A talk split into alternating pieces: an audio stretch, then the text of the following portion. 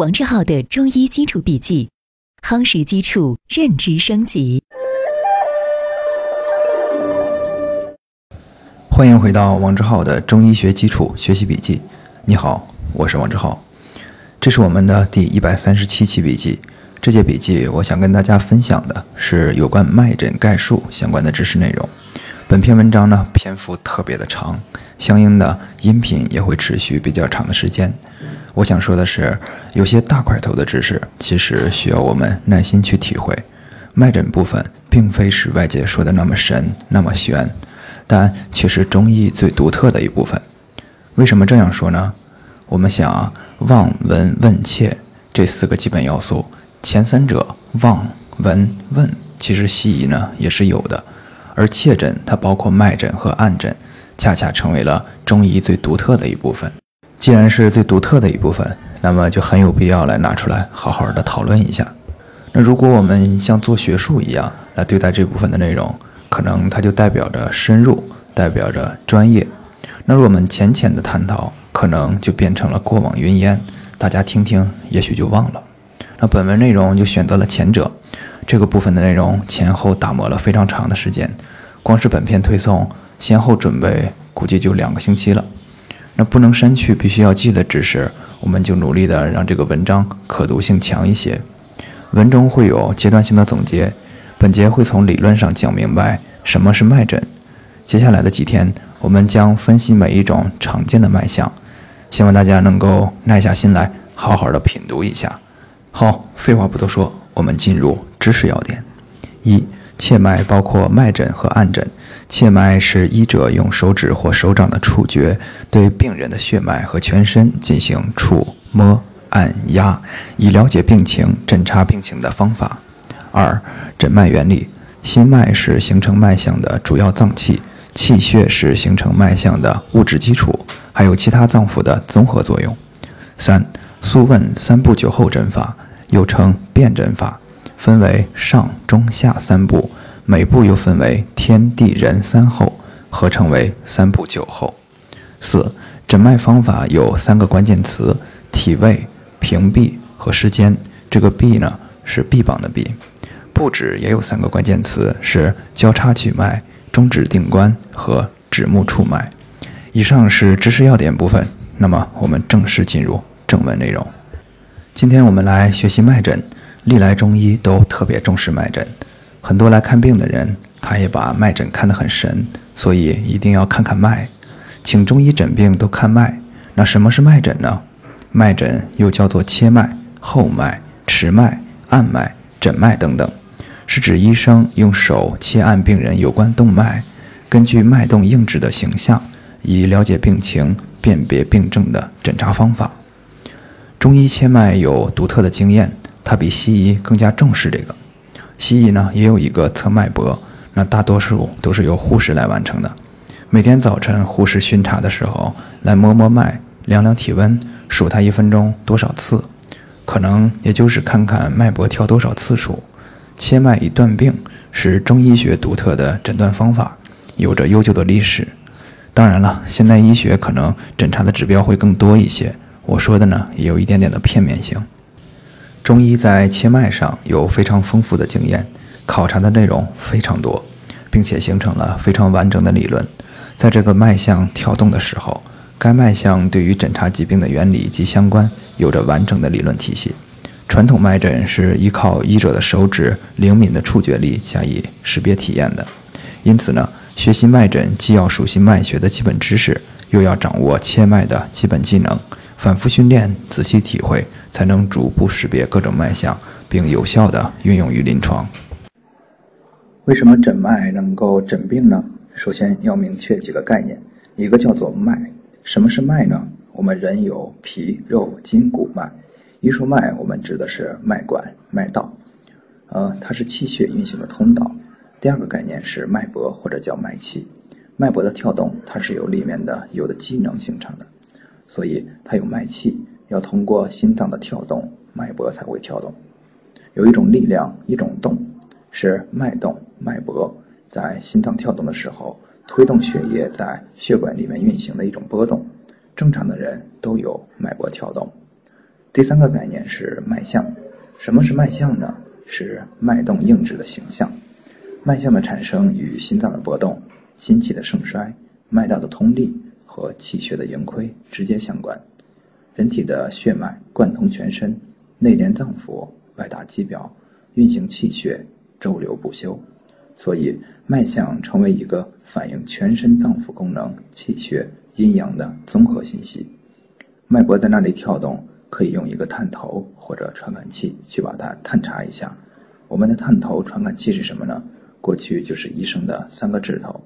人工智能时代，也许会有更加智能的脉诊仪器，但对于中医人的思辨来说，亲自去摸脉，有助于形成辨证时候的真相，有利于准确的把握病情。中医要从部位、速度、强弱、形态等很多方面来考察，综合形成一个印象。脉搏是客观存在的，脉象是医生去看、去考察、去体会，接触了病人的脉搏，头脑里面产生的。比如这个脉搏跳得好有力，这个脉搏怎么跳得这么慢呢？形成的这个印象就叫做脉象。脉搏在自己跳动，那是搏动，那是脉搏。第四个概念是脉诊。按道理说，脉诊就是脉象，但是脉象是只有一个形象。迟硕有力无力，红还是细呢？这个红说明什么问题？细是什么问题？脉弦又说明什么问题？现在要把这个弦脉为我诊断服务，那就要有一个思考分析的问题，在脉象上加上医者的思考，那大抵接近脉诊的概念了。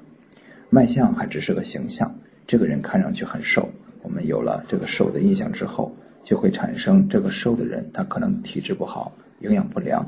力量不足，大概可以得出这样的结论。因此呢，脉诊或者叫做切脉，是医生通过摸病人的脉象以后来诊断疾病的一种诊断方法。脉只是一个形体上的一个管子，脉搏是管子里面有血液在流动的这个波动的感觉，脉象是根据医生按着管子产生了一个什么样的波动印象，是一个形象。根据这个印象，通过大脑的分析。根据中医学的理论分析，它属于什么样的病情，这才叫做切脉。四个概念密切相关，但是有层次上的差异。关于切脉的原理，我们来展开解释一下。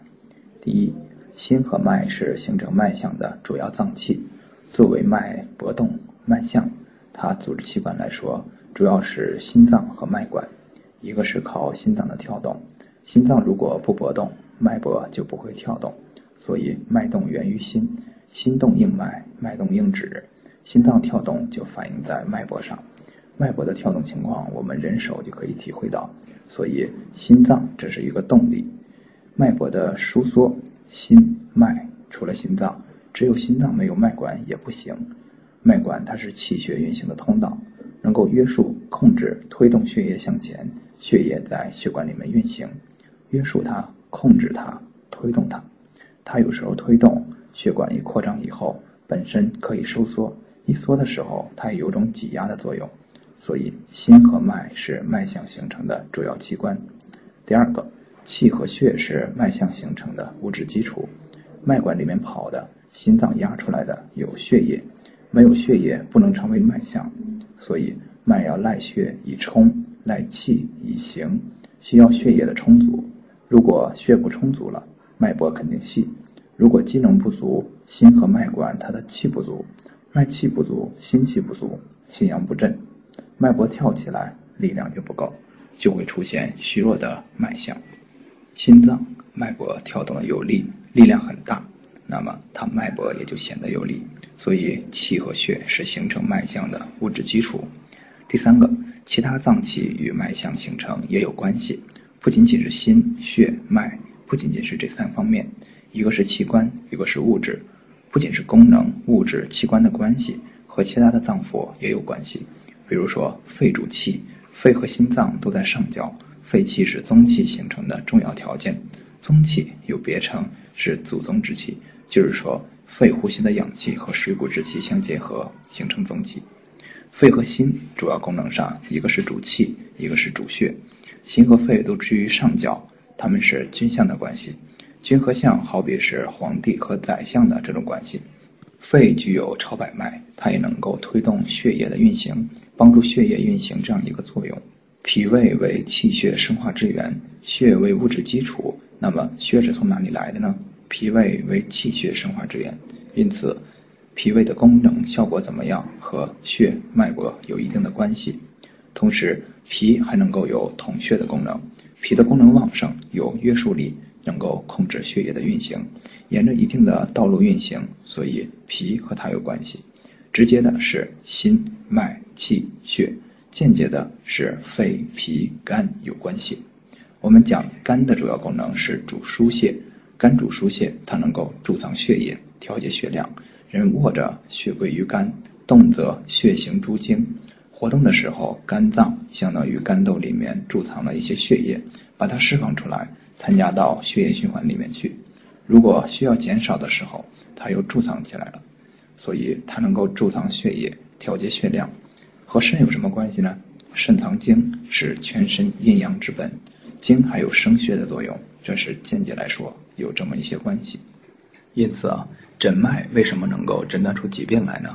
理论上大体归纳起来是这么三方面：直接相关和心脉气血密切相关，同时它还和肺、脾、肝、肾也有一定的关系。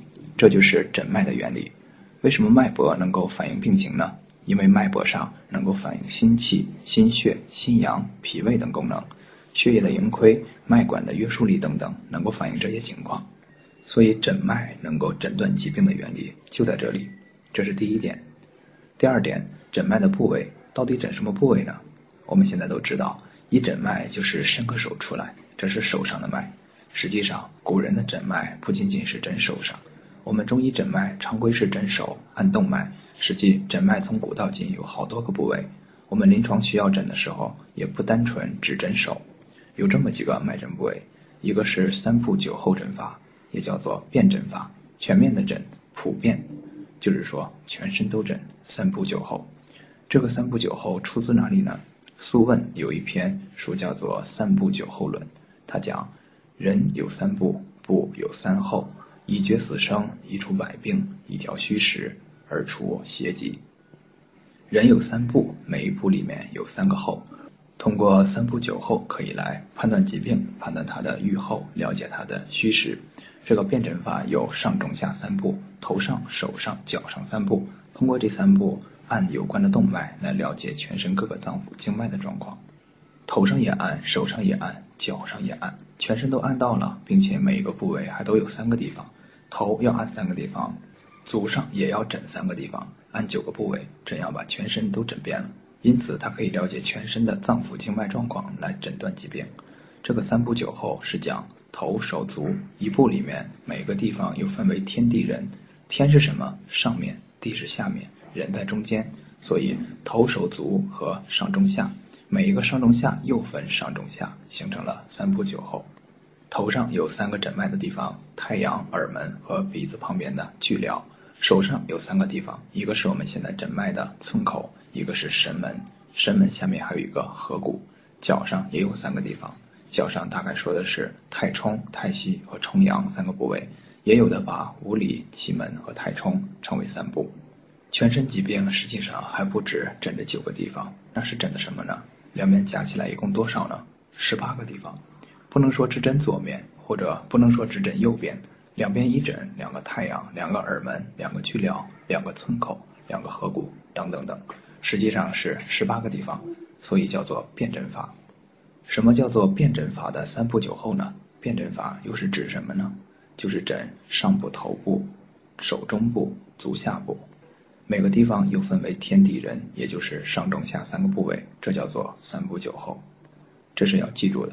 它的部位一个在太阳，一个在巨髎，一个在耳门。一个在太渊，一个在合谷，一个在神门，一个在五里或者在冲阳，一个在太溪，一个在太冲。冲阳这几个穴位部位，有些血管跳动的地方，一般是可以摸到的。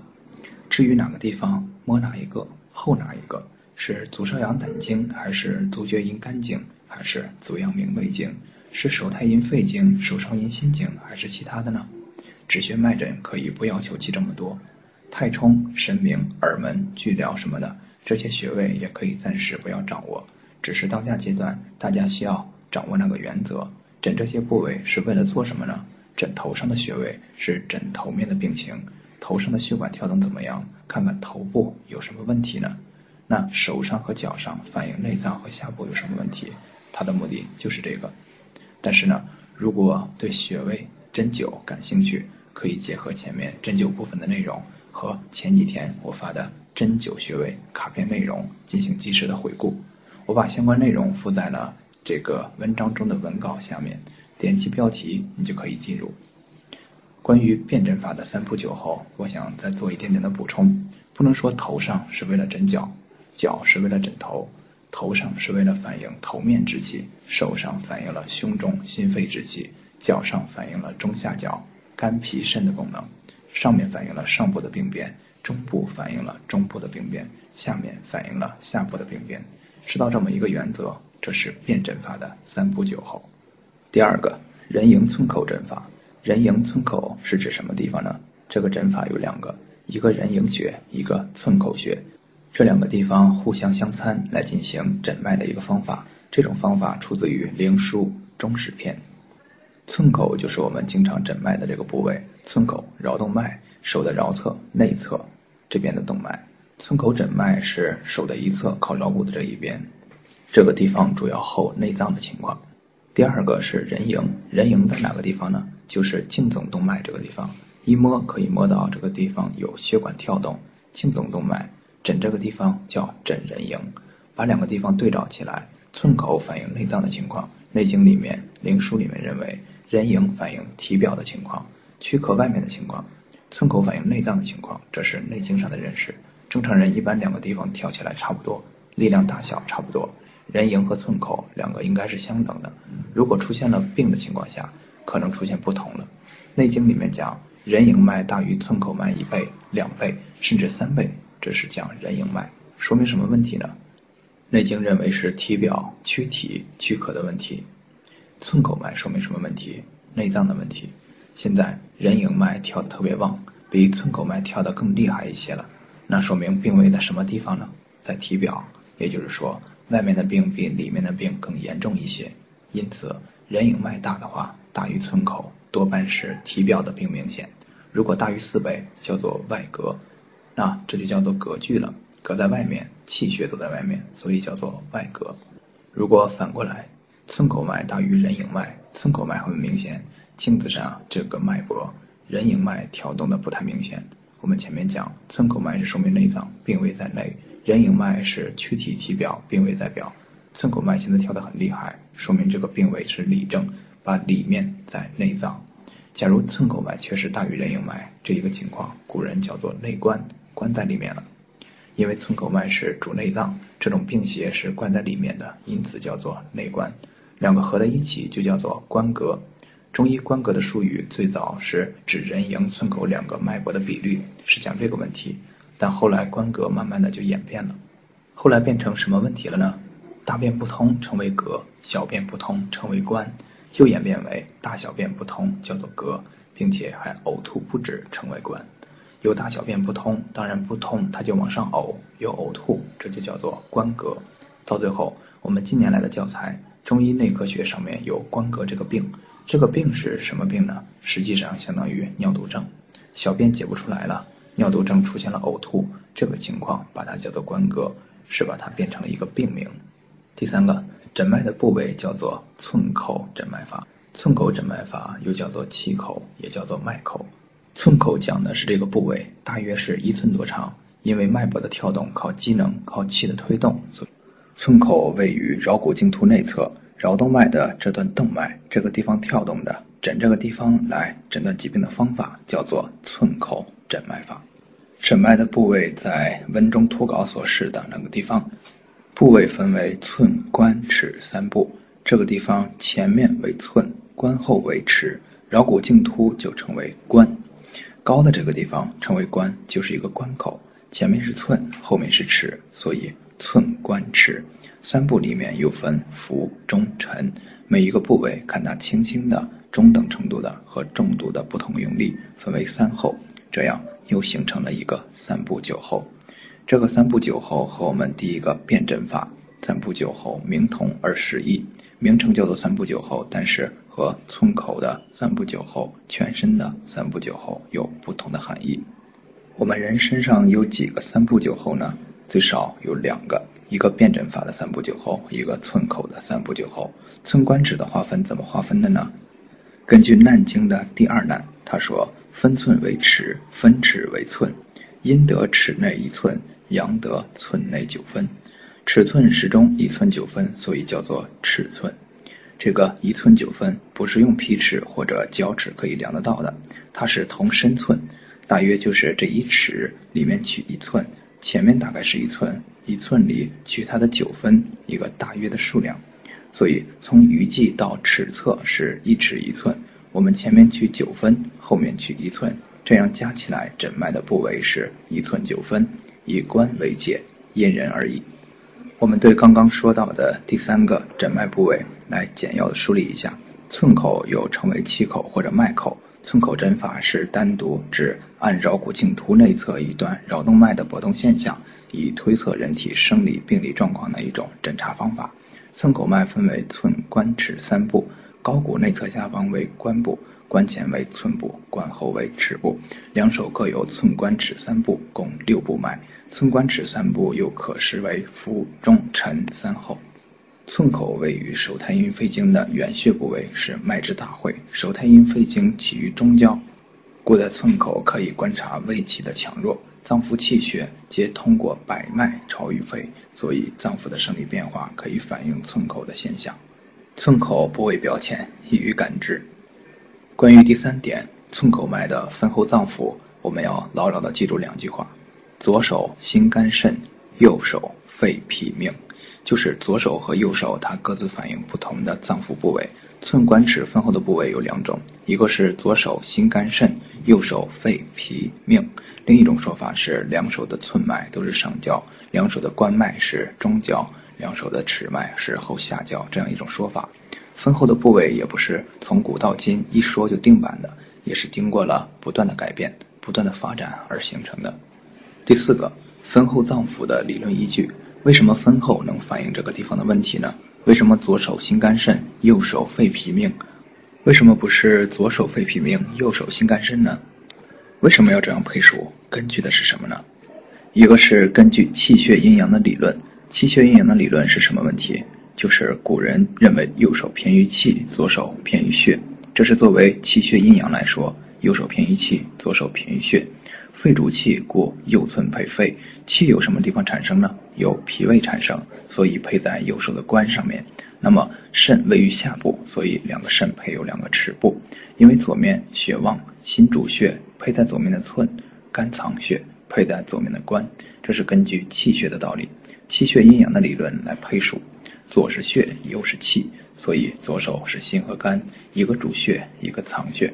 右手是气旺，肺主气，配在右手的寸脉；脾胃为生气之源，配在右手的关脉。这是一个。第二个是根据脏腑的部位，左手是后血，右手是后气。第三个是根据五行生克的理论。文稿中呢有对于这些理论的详细论述。那寸关尺所后脏腑怎么样来区分呢？要根据脏腑的上下位置划分比较好。心肺在上焦，所以在寸部。脾胃、肝胆在中焦，所以后关部；肾命门就是肾阴、肾阳在下焦，所以后尺脉。这是一个结论性的看法，就是脏腑的上下位置。那么它的小肠、大肠、膀胱什么的，也应该按照这个位置来划分，不要把小肠、大肠配在寸脉上，要按小肠、大肠的部位应该是在下焦，所以应该配在尺脉上。第二个，脏器配左右手是根据什么来的呢？根据五行生克制化，实际上是相生，没有讲到克。根据生克制化，上升下降，气血阴阳的原理而确立的。为什么左手是心肝肾，右手是肺脾命呢？它主要是根据了五行相生，就是我们讲的五行相生和气机的升降、阴阳气血的理论来配属的。第二个，当某一部脉有毒液的时候，毒液是古人，特别是张景岳讲的比较多的。毒大、毒小、毒盛、毒弱，这个毒液也不是讲它毒迟、毒硕、毒慢，也不是讲的速度，也不是讲某一个脉搏上出现了结脉、带脉，其他的地方都不出现结带脉，不可能。脉摸起来，临床上可能也有，有的病人他的一部分脉显得虚弱一些，或者显得特别的有力旺一些，这个情况是有的。如果出现了这种情况，要考虑他的哪一个脏器及病变的可能性。比如说我们经常碰到的，如左关弦、右关弱、肝气犯脾或者肝郁脾虚、肺热之盛的时候，可能右寸脉大一些；肝阳上亢、上实下虚的时候，可能关弦尺弱，寸大于尺。这个情况也可能是有的，肝阳上亢，肝肾阴虚，阴虚阳亢，关脉就弦，尺脉就弱，就没有力量，关脉就很硬。这个情况，左关弦，右关弱，肝气犯脾，肝郁脾虚，像这种情况还是可以见得到的。诊脉的方法，应该说脉是比较难诊的，学生呢也特别的感兴趣，病人也觉得特别奇妙。你这中医真神，脉诊正如王叔和所说，在心一了。指下难明，心中了了，指下难明。就这个地方到底是弦还是紧呢？是浮呢还是空呢？讲的是那么清楚，实际上指下摸出来是弦是紧，不是那么容易的。昔人云：“脉可以意会，不可以言传。”此言欺我也。这个说法是欺人的，说法对不对呢？悟得道便说得出，说不出心悟不到也。就是说，你能够意会得到，你就能够体会到这句话的意思。应该就能够传讲得出来。如果现在讲不出来，这个脉是什么样子，可能也没有意会到，没有意会到是什么样的表现。切脉之事，明于书本，未必明于心；明于心，未必明于手。只有首先在理论上讲清了，学者才能够理解，理解了之后，才能够在脉象上、手下面能够体会得到。切脉之事要明于书本，未必明于心；明于书本了，不一定心里了解；心里了解，不一定明于手。不一定手上能分辨，那传讲者的任务就是首先在书本上、理论上给大家讲清楚，讲清楚了，让大家心里明白，心里明白了，才能手下体会得到。我们作为学习者，需要上下心来，多思考、多学习、多实践。对脉诊的要求，对学生来说，应该是理解脉理，不能说首先不理解这种脉象的脉理，这种脉为什么主寒症、热症、虚症、实症，然后呢，要明于脉理。严格操作，诊脉的方法有这样几点要说：一个是诊脉的时间，诊法常以平淡。大家注意这个“平”字，“平”是什么东西？平淡。什么叫平淡？太阳刚从地平线上升起的时候，常以平淡，就经常以这个时候诊脉最好。这个时候为什么最好呢？阴气未动，阳气未散，饮食未进，经脉未盛，络脉调匀，气血未乱，故乃可诊有过之脉。这个时候气血阴阳没有受到干扰，是一个基础水平，所以在这个时候脉象上如果出现了不正常的脉象，最准确强调这个时候诊脉，所以叫做平淡。平淡，我们现在要诊病，要求病人在天亮的时候来，那不可能。即使是来了，来了十个八个，等到后面的诊脉也就隔了一个多小时，可能也不行了。我们的要求是什么呢？我们的要求是心情平静，气血平静。它的目的在于什么问题呢？阴气未动，阳气未散，饮食未进，经脉未盛，络脉调匀，气血未乱，是要求的一个近似这样的环境。接下来我要给大家分享三个平，大家可以在文稿中发现，一个是平淡，第二个是屏蔽，第三个是平心。平淡我们说过了，就是太阳从地平线上升起的时候。那么屏蔽就是病人的手臂应该伸直，不受到压迫，自然伸展。还有一个平心是什么呢？平心是手的位置和心脏的位置要相对在同一个水平线上。下面来说一下指法，指法选择食指、中指、无名指这三个指头要指端平齐。什么叫指端平齐呢？不要一般长。我们按脉的时候要让它三个指头处于同一个水平线上。这里我们要强调一下，要用指目来按摩脉搏，最凸起的这个地方是指腹。指目在指腹和指尖之间，我们强调用三个指头来接触指目来接触脉搏，所以要求指端平齐，为弓形斜按四十五度。下面是布指，布指有三个关键词，第一个是交叉取脉，即医生以左手诊病人右手的脉，右手诊左手的脉；第二个是中指定关，先用中指在高骨内侧下方定关位，在前面放食指，后面放无名指。第三个是指目出脉，刚刚说过了，三指微曲成弓形，是指端平齐，触脉疏密适当。下面是运指，指力举法有三个关键词：举、按、循。轻手循之曰举，重手取之曰按，不轻不重为循。用较轻的力量按摩皮肤是举法，用较重的力去按至筋骨为按，委曲求之按至肌肉不轻不重为循。还有一个是总按，总按就是三个指头同时按下去，并且以同等大小的力量，就是我们常用的方法，常规的方法。刚刚我们说了三个平：平淡、平闭、平心。现在我们要说第四个平：平息、喘息的息。平息也叫做调息，即调息切脉，其意义有二：一个是以息计数，一呼一吸名为一息。正常情况下，一吸脉调四次。第二个是医生诊脉时需要调匀呼吸，全神贯注于指下。下面来看脉象要素的五十动。什么叫做五十动呢？就是诊脉的时候，一般诊脉要数五十次以上。重点并不在于次数，如果一心去数，数了五十次，根本没有体会到脉中的浮重沉，那么就偏离了把脉的目的了。脉象要素有位、次、形、势，或者叫位、数、形、势。位是脉搏位置的深浅，数是脉跳的质数和节律，形是脉道的粗细、长短以及脉管的硬度和脉搏往来的流利度，势是脉搏力量的强弱。脉的硬度和流利度也都和势有关。以上是本节笔记的正文部分，今天留给你的思考题是：请问平脉具有哪些形态特征呢？